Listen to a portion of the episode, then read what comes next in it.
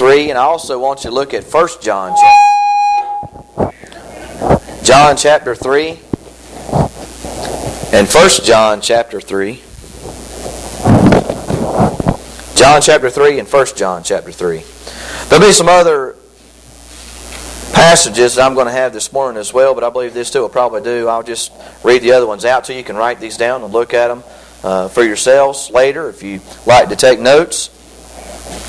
The title of my message this morning is Who Am I Anyway?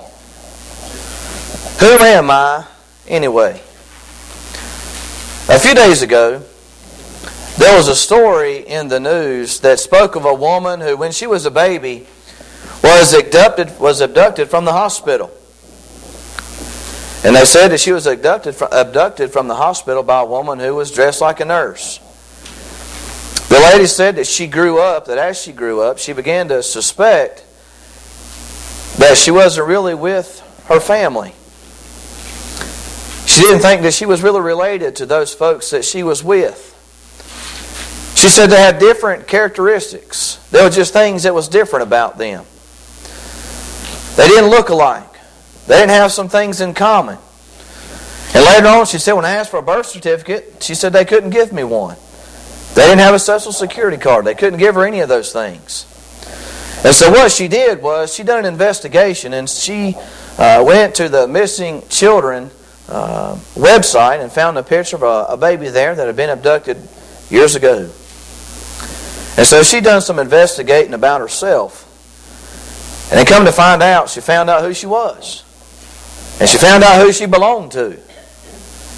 And so all her life, for a lot of her life, she had this question in her mind is, who am I anyway?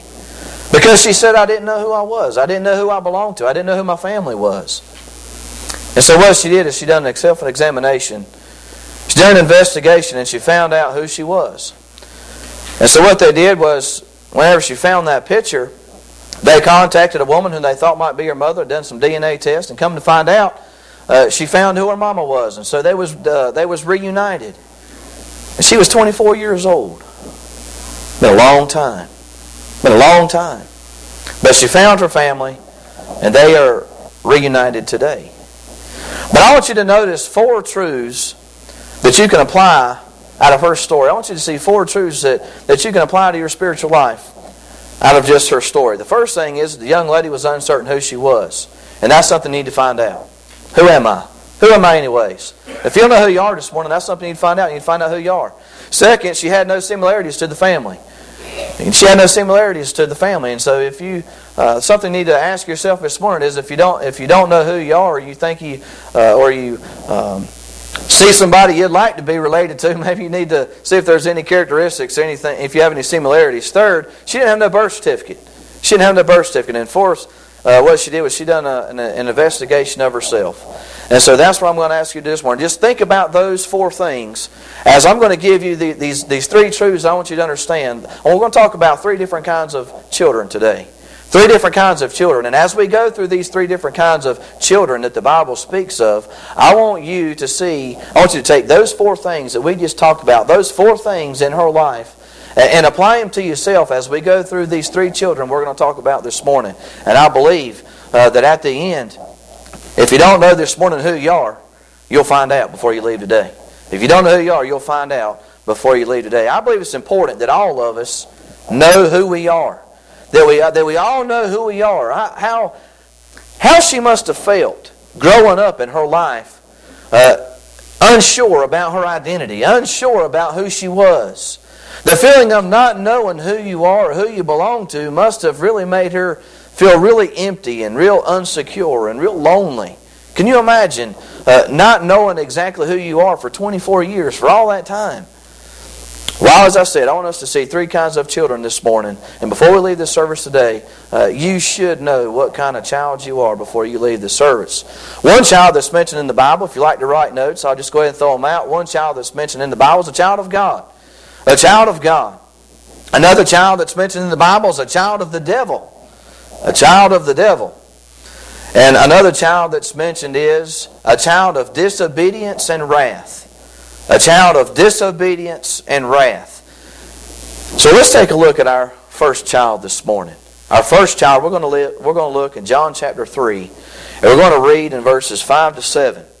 John chapter 3 and verses 5 to 7, the Bible says, And Jesus answered, Verily, verily, I say unto thee, Except a man be born of water and of the Spirit, he cannot enter into the kingdom of God. That which is born of the flesh is flesh, and that which is born of the Spirit is spirit. Marvel not that I said unto thee, Ye must be born again. Ye must be born again. And so Jesus showed us here as he was speaking to Nicodemus. Nicodemus, they came to him by night. Uh, because he was probably afraid of maybe what the other Pharisees and what the other folks may think. And so he wanted to, uh, to approach Jesus in this sense and maybe become a secret disciple. Some, he wanted to, to talk about some things and spend some time with him so nobody else would, would know about it. And so as Jesus is talking to Nicodemus, Jesus says some things to him and how he can know that he's a child of God.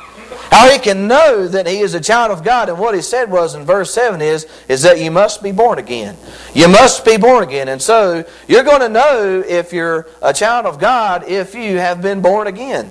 If you have been born again. Years ago, years ago in uh, 1977, I was born. And I was born to uh, my father. My father's name was Robert Steve Warren. Robert Steve Warren. That's who my father is. But I was born again in 1987. Ten years later, when I was 10 years old, I got saved. And I was first I was born to Robert Stephen Warren, and my, he was my earthly father. He was my earthly father, but I was born again in 1987, the day I got saved and trusted Christ as my personal Savior. And I was born again to my, my heavenly father. See, I had an earthly father, but I was born again to my heavenly father. And see, I call my heavenly father the great I am. See, I call my earthly father Robert Steve Warren, but I call my I call my heavenly father the great I am. I call him my God. I, I call him my creator. That is my heavenly Father. I was born again into the family of God. I had a, had a fleshly birth and I had a, a spiritual birth. And so if you want to know if you're a child of God, then you know that you've been born again. You've been born again. You've, you've accepted Christ as your personal Savior. I also know that I'm a child of God because there's a record of my birth. There's a record of my birth. You know, I do think that sometimes we often get hung up on remember. Do you, do you remember the time and the place? Do you remember the date? Do you remember the, how the wind was blowing? Do you remember the color shirt you was wearing and all these kinds? You know, I think sometimes we get a little bit too caught up on that. And I mean, let me ask you this: Do you, do you rem- I mean, I think whenever we got saved, because uh, we're later on in life, we, we, we remember. You know, I believe God uses uh, the day we got saved to bring to our attention. Look, because the devil likes to uh, to tell us that we're not saved and bring those things to our mind and, and give us, you know, give us doubts and make us insecure about some things. And I think God uses the day we got saved uh, as using that as a, the Holy Spirit uses that as a witness for us to show us, hey, look, you're a child of God. You're a child of God. But let me, but don't we don't need to get so caught up in the fact that if you can't remember this, I, I know I was ten and I know where I was at, but I don't know what time it was, i don't even remember the date. All right? You know, because I don't, you know, whenever you was born in the flesh, you don't remember all that stuff. You was a little baby, you don't remember nothing. You wouldn't know that if somebody, if somebody told you. That's the only way you'd know. So let's don't get too caught up on remembering. If I don't remember the exact date, I must not be saved. Don't get too caught up on that. But I do believe if you're a child of God, I believe I do believe that you remember the day you got saved because that'll be a moment you'll never forget. You know, because you have to be of the age of accountability. And when you're that age, you're going to be able to remember these things. And when the devil comes by and says you're not saved and you lost on your way to hell, the Holy Spirit will use that. Holy Spirit use that day that you got saved as a witness for you to bring to your remembrance, hey, you're a child of God, you got saved. Uh, but there's a record of my birth. I know I'm a child of God because there's a record of my birth. When I got saved, you know what they did? They filled out a birth certificate. They filled out a birth certificate. And they said, you know what? Brian, Brian J. Warren was born to Robert Steve Warren and, and Priscilla Joyce Smith on January 5th, 1977. You know, at, at this time, weighed six pounds, five ounces, the best looking young was ever been born in this hospital. Well, y'all, y'all don't believe that. It's real. It's true. That's true story. uh, I tried. You know, I, I tried. I tried. But I know I was. I know I was born. I know I was born again, and because I have a uh, uh, because I have a um, a birth certificate. There was a record of my birth. Well, it's the same way when you get saved. You get saved, you know what the Bible says? The Bible says that your name is written down in the Lamb's Book of Life. There's a record of your birth. Whenever you got saved and you said, God, please forgive me and please save me and wash me in the blood of the Lamb, you know what happened? Your name got wrote down. Your name got wrote down. There was a record There was a record of your birth, and it was written down. It was said, look, Brian J. Warren got saved on this, this day. I may not remember, but God knows when it is. I may not remember the exact day and the exact time and what the weather was like outside and what color the tree, the leaves on the trees were, but God knows all that. But I do know I was born again. I do know I was born again, and God kept a record of that. And the Bible tells us that our names are written down in the Lamb's Book of Life. And He tells us that in Revelation 21 27. 21 27, which is called the Lamb's Book of Life. And I believe it's called the Lamb's Book of Life. Uh, is The reason why it's called that is because it, the Lamb's Book of Life shows us all who have life in Christ. Because what is Jesus? Well, He is our Lamb. He's our sacrificial lamb. And what is, and Jesus is what? He is the life. Isn't that what He says? He said, I am the life. He said, I am the life. And so the Lamb's Book of Life is a record of all those who have eternal life. A record of all those that have eternal life. Our name's written down in the, in the heavenly book. In the heavenly book. Think about this. In Luke chapter 10, verses 17 to, to 20, Jesus had sent his disciples out to proclaim, uh, to proclaim the kingdom, to, to heal the sick, and to cast out demons, and, and all these kinds of things. And whenever all those disciples came back, Whenever they came back, the Bible says that they rejoiced, saying, Look, Jesus, even the demons are subject unto us through thy name. Even the demons are subject unto us through thy name. But Jesus said, Hey, rather rejoice because your names are written in heaven. Because your names are written in heaven. And so that shows me that whenever people get saved, when people get saved, their names are, are written in heaven. That's Luke chapter 10, verses 17 to 20. And so, first, you're born and then your name is written down. Now what? What happens? You're born, your name is written down. And then what happens? Well, everybody comes by to look at you.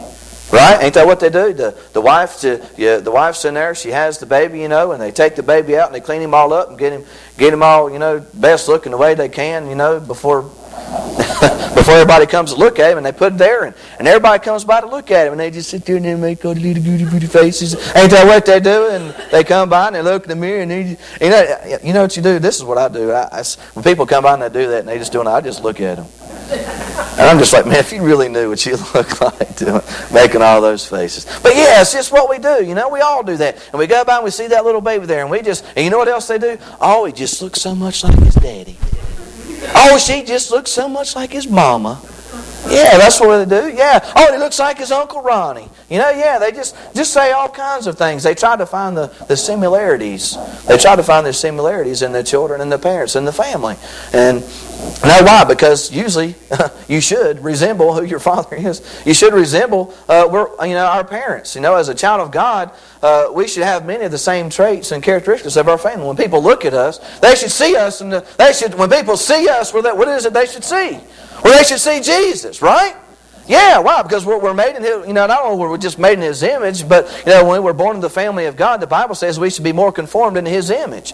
And so, as, as being children of God, as being saved and on our way to heaven, then we should be more conformed into His image. And so, when people see us, they should see the same traits and characteristics that they, you know, they, they should see Jesus in our lives, right? Ain't that what they should see? You know, the word Christian means, the word Christian means one like Christ. That's what the word Christian means. And so, we're supposed to be one that's like Christ. And when people see us, that that's what they should see. That's what they should see. And so we know when people, uh, you know, they when they come by and they look at that little baby, you know, in there, and that's what they do. They start they start relating the same characteristics that this person, this child looks like their parents, and this child looks like their, you know, their whatever it is in their family. And so when people see us, they should see the same characteristics in our spiritual lives. They can see that we are we're, that we're related to our heavenly Father because of the, the things that we do, and because of the things that we say, and because of how we act, because of how we carry ourselves. All those kinds of things. We should have the same same characteristics in our life as Jesus does. Be, you know, be, being, being like Christ, being like Him, being uh, more conformed into His image. What are some of the characteristics of Christ? Uh, you say, well, we're supposed to be like Him. We're supposed to be more conformed to His image. Well, what are, what are, what are some of the characteristics of God? If I'm supposed to be a child of God, then what are those characteristics? What am I supposed to do? What am I supposed to look like? You know, am I supposed to, you know, what, what is all this stuff? Well, let me show you some things. I want to share with you some of the characteristics of God. Now you can find out if you're a child of God this morning or not. Well, the first thing you got to do is you got to get saved. You know, you got to get saved. The Bible we just read, the Bible says you must be born again. You know, you're a child of God if you've been born again. If you've, if you've uh, if you place it all your trust on Lord Jesus Christ to save you, and not your trust on anything else, and you know, not even a little bit to the side, but you're giving it all to Him, and you're trusting Him to save you, you know, and you've asked Him to forgive you of your sin, you know, and wash you in His blood and all that, and you've, and you've asked Him to, uh, to come to live in your life and be your Lord and Savior. You know, you've asked Him to save you. You know, you're a child of God. You must be born again. Well, Jesus also said, John chapter 14, uh, 23, He said, uh, He said, if a man love me, he'll keep my words. If a man love me, He'll keep my words. And so obedience to the Lord and His commands is a characteristic of God. It's a characteristic of a child of God. By, by loving Him and keeping His words and His commandments, that shows us that that is a characteristic of being a child of God. And so if you're born again and you're a child of God, that is one of the things that you're going to want to do. That's one of the, the characteristics that should be in your life is that I want to obey the commands of my Lord and Savior, Jesus Christ. Jesus said in John 13, there's the verses 34 and 35, He said, A new commandment I give unto you, that you love one another as I have loved you. And by this shall all men know that you are my disciples, if you love one another if you love one another. And so showing our love for each other is a characteristic, is a characteristic of a child of God. Showing, showing, showing each other that you love each other. Your brothers and sisters in Christ that you love each other. Uh, the family that lost everything they got, showing them that you love them and that you care about them. Well, that's a characteristic of a child of God. You know, that's what that is. You know, just loving each other and, and you know, and uh, Jesus said, "Love them as I loved you." And what was and what was His love? Well, His love was sacrificial, wasn't it? You know, He He gave everything that He had. He gave everything he had. So we need to so a characteristic of a child of God is that they, they have love. They have love. 1 John 2 6 says that he that saith he abideth in him also he, he that saith he abideth in him ought himself also so to walk even as he walked. And so another characteristic of a child of God is that they want to uh, uh, live and walk like the Lord Jesus Christ. Amen? Yeah. Yeah, I know that's that's a characteristic of a child of God. They want to live like the Lord Jesus Christ. They want to they don't they want to walk like Him and they want to they want to be like Him. Sure, it is. Let's take a look at 1 John chapter three. 1 John chapter three. 1 John chapter three and verse nine.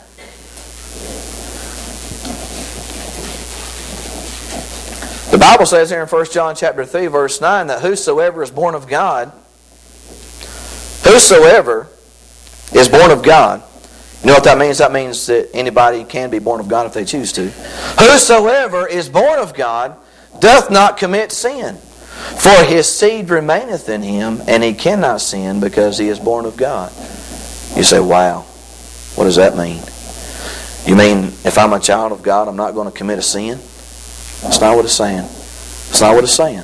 It's not saying that, that if you're a child of God that you won't never commit a sin. That's not what it's saying here. That word commit there, that word commit there means to practice, to habitually practice, to live as a way of life. To live as a way of life, that's what that means. Well, God knew that God knew that we were that we were sinners when He saved us, right? Yeah, of course He did. And God doesn't let us, doesn't expect us to live a perfect life because He knows that we can't because we're in an imperfect flesh. Amen. We're in this imperfect flesh, and so we're not going to live a perfect life until we get to heaven. You know, that's that's our day of redemption. Amen. Is when you die and you get to heaven, that's your day of redemption. Man, now you're man, you're with the Lord Jesus now. Now you are you're you know you're you're not in this sinful flesh anymore. You know you're uh, you don't you're not going to be committing sin and things like that. But the Bible says here that whosoever is born of God doesn't commit sin. In other words, he doesn't practice sin. It's not his, it's not his, uh, it's not his way of life. It's not his way of life. You know, I understand that we all sin, but, you know, we also have to understand, look, what we're getting down to here is the, Bible saying, look, the Holy Spirit is dwelling inside of you. And that's what he says there in verse 9, whosoever is born in him cannot commit sin or practice sin or live in a way or live a life of sin. Why? Why is that? Look, verse 9, for his seed remains in him. Whose seed? Well, God's seed. God's seed. God's What does God see? The Holy Spirit. The Holy Spirit, the Holy Spirit lives in you. And so you can't live a life of sin. You can't live a life of sin if you have the Holy Spirit dwelling within you. You can't live that way and let that be a way of life and habitually do these things and, and feel no conviction of the Holy Spirit whatsoever. And that's what he's just talking about. He's saying, look, if you want to know if you're a child of God or not, you'll know it because of this, is because not only not only did you ask the Lord Jesus to save you, not only that, and, and, and, and not only because you, you know, maybe have these characteristics of a child of God in life. But look, I'm going to tell you something else. One way you'll know that you're saved is if you can. One way you'll know that you're saved is if you can. Is if you can sin, and the Holy Spirit convicts your heart of it. And the Holy Spirit convicts you of because He says, Look, you can't do these things. You can't live this kind of life and feel no conviction of the Holy Spirit whatsoever because my seed is in you. My seed, the Holy Spirit is dwelling in you. And says you just can't live that way and feel no conviction whatsoever. And and you know and um, and be saved. You just you just can't do that. And so secondly, as we're going to look on down, look at the next verse. Look at the next verse it says. It just runs right into it. In this, the children of God are manifest. What's that mean? Eh, what's that mean? In other words, he's saying the way you live and, and the way you carry out your life shows what kind of child you are. The kind of fruit that you bear, the way the life that you live shows what kind of child you are. It, it's revealing. The word manifest means to it's open, it's revealed. It's open, it's revealed. You know, other people can usually, you know, I know the Bible says, you know, I, mean, I know I can't tell if you're saved or not. You can't tell if I'm saved. Only God knows that. But I can tell you what, by the way you act and the things you do and the way you talk, it sure does give a whole lot of hints about who you are. It gives a whole lot of hints about who you are. And so the Bible says here in, in, in verse 10, he says, in this, in this, because he's talking about the practicing and the non-practicing of sin, he said, in this the children of God are manifest. And in this, the, the, children of, the children of God are, are made known, and the children of the devil. And the children of the devil. Yeah.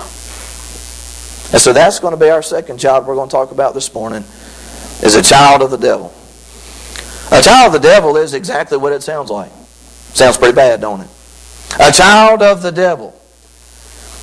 Notice in 1 John 3.10, he says, about what you practice and how you live your life makes known who you are, whether you're a child of the devil or not. And so what are the characteristics of the child of the devil? Well, the Bible says here in 1 John 3.10 that whosoever doeth not righteousness is not of God. Whosoever doesn't do righteousness is not of God. Neither he that loveth, neither he that loveth not his brother.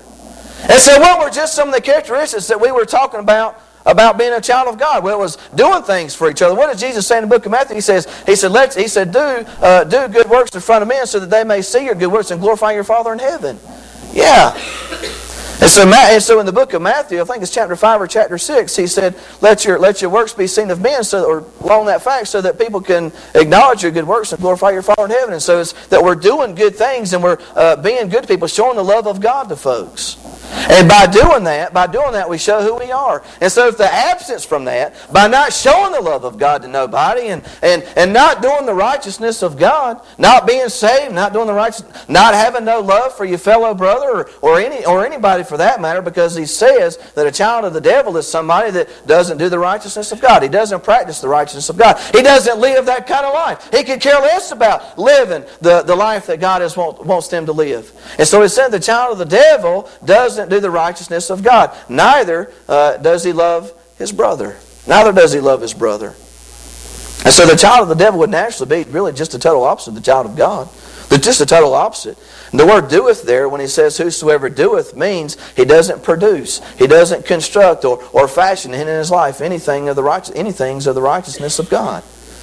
And so whosoever isn't keeping the Lord's commands and walking and, and, and, living, and, and whosoever indulges himself in sin and has no conviction, has no love and compassion and concern for others, be a good indication that maybe they're a child of the devil and they're not a child of God. You think about the child of the devil, what, what, what, what is his characteristics, huh? What, what, what, is, what is his characteristics on, on your life? What does he do to you? Yeah, he has no mercy, does he? Yeah, he has no mercy on your life. He can care less about you. Yeah, he can care less about you or anything else. And that's exactly what we're talking about here. He says, look, this is the, a child of the devil is characterized by these kinds of things. But something you also need to understand is a child of the devil is not necessarily somebody that's not in this church. You understand that. A child of the devil is not just somebody that's out there. It could be somebody in here. You understand that too. You say, how do you say that? Well, we're going to take a look at that right here. Uh, the Bible, what, the, what the Bible say about the Pharisees? Yeah, what the Bible say about the Pharisees? Now, I'll tell you what, the Lord Jesus Christ had a lot of run-ins with them. Yeah, there was, a, there was a lot of battles with the Pharisees. You know, uh, so a child of the devil, you know, is uh, doesn't necessarily have to be characterized by somebody sitting out there at home drinking a beer. Doesn't necessarily have to be characterized by somebody sitting out there uh, at home doing drugs and in prostitution and, and all those kinds of things. Doesn't necessarily have to be somebody that's out there just living a life of sin. It can be somebody in here acting like they're living a good life and they're not. That's what a child of the devil is too, because what's the things that the devil does? Well, he's a deceiver, ain't he? He's a deceiver, ain't he? Yeah. Yeah. And so you, you might be sitting beside a child of the devil right now. Don't husbands don't look to you, wives, and wives don't look to you. I'm just kidding. You say, yeah, well, preacher, you don't know. We get on meet the devil. Yeah, maybe. I don't know. Yeah, hope not. But I'm just saying, look, when we think of, when we think about these kinds of people, we just think, oh, they're all out there. No, oh, they're in here too. Oh, they're in here too. What what Jesus say? Let the wheat and tares grow up together. Yeah. He said the wheat and tares grow up together. And he says you won't be able to tell the difference in between the two because they looked about the same. He said the wheat and tares look about the same. The only way to be able to tell the difference is by the fruit that they bear. By the fruit that they bear is the only way to be able to tell. Yeah. That's exactly right. And so a child of the devil doesn't necessarily mean they're out there, but means, you know, they could be in here. But we do know the child of the devil is somebody that's not saved. We do know that a child of the devil is somebody that's not saved, but it's somebody that can act like they're saved. A child of the devil can act like they're saved. That's why they're in the church, because they act like they're saved. That's exactly right. And they carry out the religious duties and do all kinds of things. You know, they, uh, the, the, Jesus called the, the uh, Pharisees hypocrites. Why did he call them that? Because they acted like they done it well. They, they were so strenuous on keeping the law and, and doing all these kinds of things, doing all these religious things and, and doing this and making themselves look good in front of people. And everybody just look out and think, man, they're really something. But you know what? Inside, they wasn't nothing like everybody thought. They wasn't nothing like everybody thought. But yet they came to the temple all the time, man. That's they, they knew the law, they knew they knew they knew the Bible. They they could recite all you know, to be a Pharisee, you had to be able to recite at least the first five books of Moses by memory. So let me tell you something. These guys were brilliant men. They were brilliant men, intelligent men. And everybody would look at them and think, oh, what a Pharisee. What a Pharisee. See, that's what they wanted. That's what they wanted. That's what they wanted. The Bible, Jesus talks throughout the throughout the, the Gospels how they just desired the that they just desired the uh, the glory of men. You know. And so these men, these these guys, you know, they were they were in the temple. You know, just like these people, they come to church. You know, they it could be your Sunday school, it could even be your pastor. You don't know me. You know, I hope, you know, to me, I know myself. I mean, you don't know me. It could even be me. You know. So it just doesn't have to be somebody out there. It could be somebody in here. But yet they done all kinds of things, you know, came to the temple, performed all kind of religious duties, you know, and, and all those kinds of things. But you know what Jesus said to them? He said, You honor me with your lips, but your hearts are far from me. You honor me with your lips and you honor me with the things that you do, but really, your hearts are far from me. Really, your hearts are far from me. Jesus said, Matthew 7, verses 22 to 23, he said that there would be many that come to me that day on that judgment day. He said there's going to be many that come to me on that day and they're going to say, Lord, Lord, we prophesied in your name and we cast out demons in your name and we done many wonderful works in thy name. And the Bible says that Jesus is going to say, I'll profess unto them, I never knew you. Depart from me, you worker of iniquity. Depart from me. You know what that means? That means they weren't saved. It means they weren't saved. Because if they were saved, Jesus would never told them to depart from them. You know, people say, well, you can lose your salvation. Well, when I see here, Jesus said, Jesus told them, I never knew you. Jesus said, I never knew you. So how can you lose your If you come to know Christ, what happens? Well, you come to know Jesus, right? You know Jesus and Jesus knows you. Yeah. Well, how can the Lord Jesus say, depart from me if I never knew you? If he didn't know you already. Yeah, think about these things. Yeah, yeah. You, you know, you know, eternal security isn't my message, but I mean, I'm just saying it's all throughout the Bible. It's just all throughout the Bible. Also see here is all these things that all these things that the Pharisees did and all the things, you know, that the people are a child of the devil's deceitful. Because why? Because he's like his father. And that's what the, that's what the devil is. He's, a, he's deceitful. And, and a child of the devil will do the things that their father does. Amen. We do the things that, you know, we try to, you know, exercise and practice in our life the things of our father.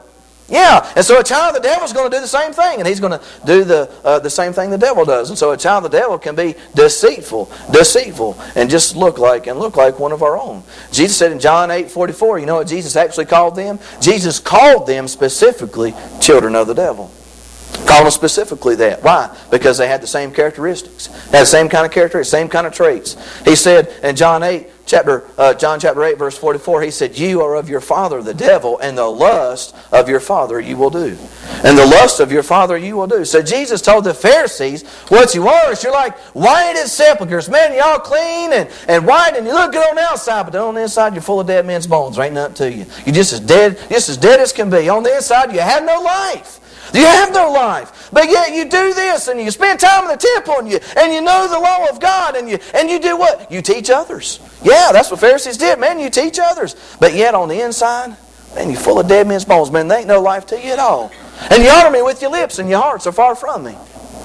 And so as we examine ourselves this morning and we think about those things that that, that, that lady did in her life, as we that's one thing we have to do is you have to examine ourselves and find out who we are.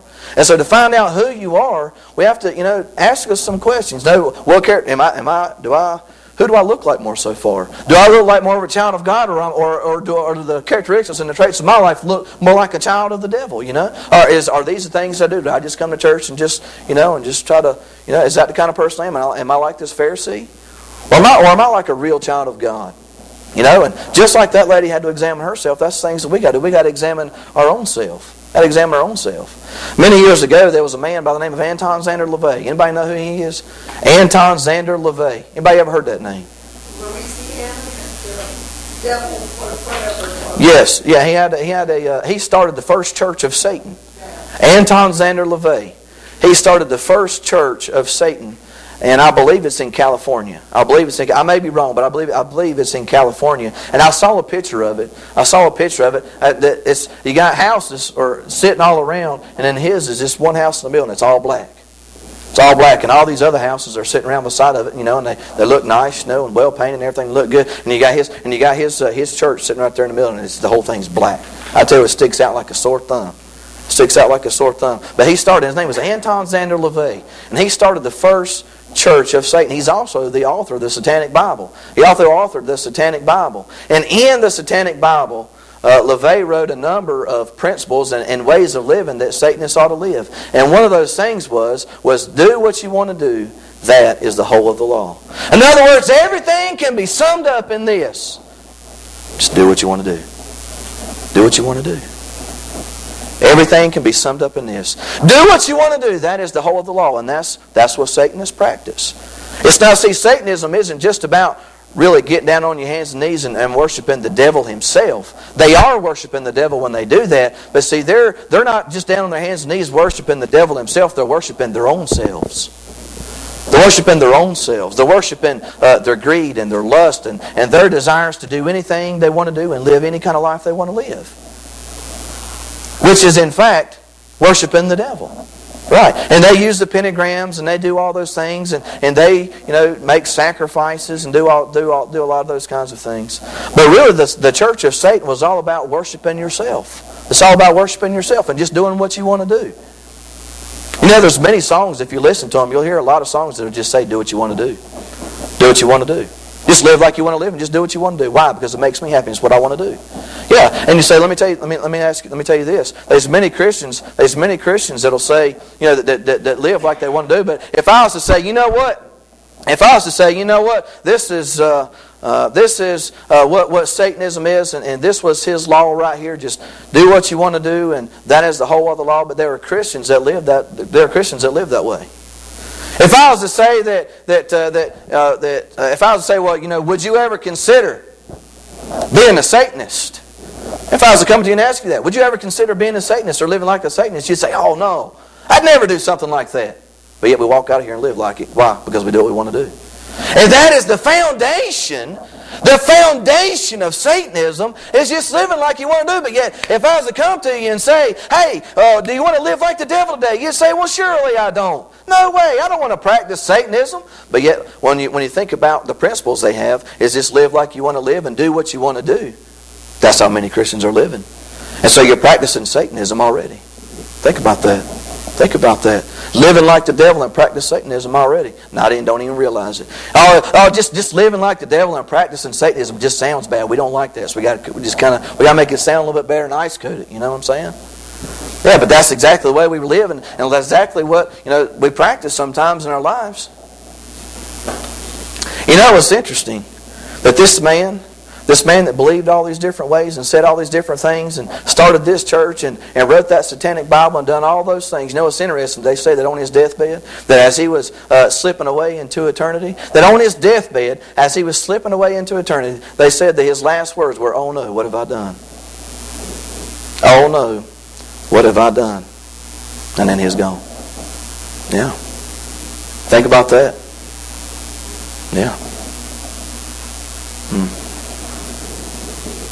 How sad it is. How sad that is. Why, this man, he, he could have, ain't no telling what he could have done. I mean, he, he could have been anything maybe. But yeah, he just devoted his life to himself, devoted his life to doing these things. And he took a lot of people with him. And took other people with him. Yeah, oh no, what have I done? Oh no, what have I done? You see, Pharisees were religious. Pharisees are religious, and a child of devil can be religious too. Child devil be religious. Anton LaVey was religious, but you know what happened? His religion sent him to hell. That's right. His religion sent him to hell. It's exactly what it did. See, a true child of God would shudder at the thought of practicing such a such a such an evil thing, but that's what we do in our lives sometimes. The third child we're going to talk about this morning is a child of disobedience and wrath. A child of disobedience and wrath. I'm going to have you turn to one more place. One more place, Ephesians chapter 2, and we'll end here. Ephesians chapter 2, verses 1 to 3. Ephesians chapter 2, verses 1 to 3.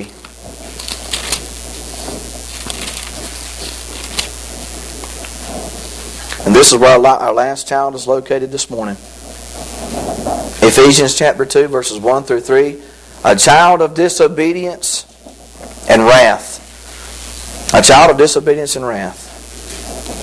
Let's read. The Bible says, And you hath he quickened who were dead in trespasses and sin, wherein in time past you walked according to the course of this world, according to the prince of the power of the air, the spirit that now worketh in the children of disobedience. Among whom also we all had our conversation or our conduct in time past, in the lust of our flesh, fulfilling the desires of the flesh and of the mind, and were by nature the children of wrath, even as others. So here we see in verse 2, he talks about the children of disobedience. In verse 3, he calls them uh, the same child, a child of wrath. Well, who is he talking to here? Well, Paul here is addressing uh, the people, addressing uh, saved people on how they used to live before they got saved. He's addressing believers, but he's talking about how they, how they, who they were before they got saved. And he says, "Look, this is the kind of person that you used to be. This is how you can describe a child of disobedience. This is how you can describe a child of, because that's what you used to be. You used to be a child of disobedience. And so, a child of disobedience and wrath is also a person that's unsaved because he's he's discussing and talking about how you used to live before you got saved. And so they're lost, you know, they're lost and they're on the way to hell. And the Bible says, and the wrath of God abides on them. The wrath of God abides on them. The Bible says that these, these people were spiritually dead in verse 2. These people were spiritually dead. And the Bible says that they walked to, according to the course of this world. The course of this world. And he says, and to the prince of the power of the air. Now, who is that? Who's the principality? Yeah, the principality is the devil, right? Yeah, Satan himself. He said, You walked according to the course of this world. In other words, you live like the world and you believe in the world's philosophies and you and you just done the things that they did, and that's just how you live, and that's just who you were. And and to the prince of the power of the air. And so you you were living for the you were living for the world and you're living like the devil. No, but I want you to notice something here in verse 2. Notice something here. Notice something here in verse 2. Look at what he says in verse 2. After he says, uh, let's just read the whole thing over. Wherein in time past you walked according to the course of this world, according to the prince of the power of the air, comma, comma. Then look, the spirit that now worketh in the children of disobedience. And you say, well, what's so, what's so important about that? Well, so I want you to understand that what that shows us, that shows us that, that without even knowing it, that without even knowing it, the devil was using us to do his work. The devil was using us to do his work because ain't that what he said? He look, verse 2, he said, you were walking according to the course of this world, according to the prince of the power of the air, so you were you were living like the devil, comma, the spirit. Who is the prince of the power of the air? He's the spirit that now works, that now is working, that now is that, that is doing things, that is that is being productive, that is living, that is living his his life and his characteristics into your life. That, that he is working in you and working through you, and you never even knew it. Never even know it. And so the devil was using you, the devil was using you to carry out his will and to carry out his purpose. But why? Because he was working in you. And what was you? What did, the, what did the Bible call you? He called you a child of disobedience. Why? Because the devil is going to use you to do things against God. He's going to use you to do things against God. And so that's what he told the people. He said, look, look, you know, you used to live this kind of life and you used to be a child of disobedience because you weren't, because you weren't saved and the devil was using you and working in you. You know, the devil will work through you to, to cause harm. The devil works through people to cause harm to others. The devil works through people and influences people to say things that they should, you know, that they should never say. And he, so he influences, he influences believers, but he can, and he, and he works through, you know, the unsaved people. You know, works through people to, to get them to carry out his will. Why? Because he wants to be, he wants to encourage you to be disobedient to God because he himself was. He himself was why he tried to overthrow he tried to overthrow the throne of God. God said, This ain't happening. You know, threw him out of heaven. And about that, devil said, Okay, well if God won't do it, maybe I can get some of these people down here to do it. Yeah. Yeah.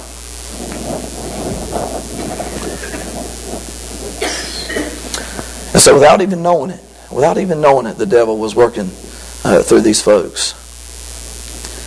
And if you're not saved today, I need to understand that you're sitting here presently as a child of the devil and as a child of disobedience. And as we're fixing to look at, as a child of wrath. A child of wrath. The Bible says here in verse 3 that a lost man is by nature a child of wrath. He's by nature a child of wrath. Look at verse 3. The last, let's just read the whole thing. Among whom also we all had our conversation, which our conduct in time past and lust of our flesh, fulfilling in the desires, fulfilling the desires of our flesh, and hey, and what else? Not only were we just fulfilling the desires of our flesh, we was doing something else, fulfilling the desires of our mind. Yeah, yeah.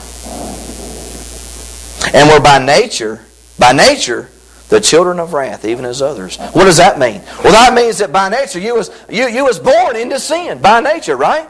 Yeah, you was a born sinner. Yeah, just like everybody else. And so a man can't say he's not a sinner because that verse just said right there, you are by nature, by nature a child of wrath. You was born lost, born spiritually dead. And so you, because you were like that, you wasn't serving God wasn't doing anything for him. You was a child of disobedience. You was, a, you was living like a child of the devil because you was doing all these things, fulfilling the desires of your flesh and the desires of your mind and, and walking to the course of this world and all those kinds of things. And so it says, by nature you were born a child of wrath. A child of wrath. In other words, if you're here today and you're a child of wrath, you need to understand something. If you're a child of wrath and, you sit, and you're sitting here in this pew this morning, the Bible says the wrath of God abides on you. The wrath of God abides on you. You say, well, why is that so important? why wouldn't it be? The wrath of God. The wrath, what is the wrath of God? Well, the wrath of God is, is hell. It's the lake of fire. That's what the wrath of God is. And the wrath of God is going to pour down on every person that's not a child of God. I don't care how sweet you may be and all the good things you may do. There ain't none of that going to get you into heaven. The Bible tells that here in even Ephesians chapter 2. Well, look, look, look. We're right here at it. Verse 8. For by grace are you saved through faith. Not of yourselves, it is the gift of God, not of works, lest any man should boast. Care how nice you think you are and how good you think you are and, and, and, and all the and whatever your service is, none of that matters.